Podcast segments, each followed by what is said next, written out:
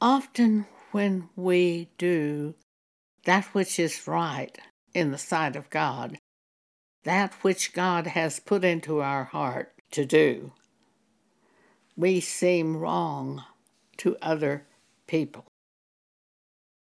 But you will never lose by doing that which is right in the sight of God in the issue pertaining to this present life.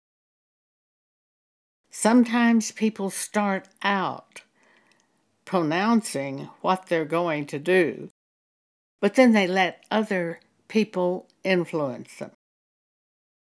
We have seen the influence the United States has played upon Israel, who was attacked brutally. When you heed messages from other people who are not of God. And everyone is trying to look right in the sight of each other. You set yourself up for a loss of integrity in the matter at hand. These can be lessons for us. We overcome through seeking God and hearing what God wants us to do in the matter at hand.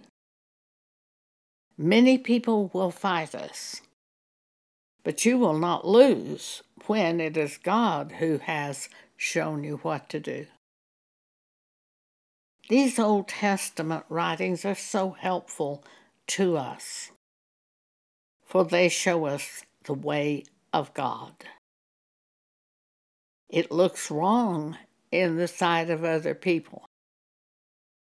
But when a person judges God is wrong, ah, they're setting themselves up for a tremendous fall.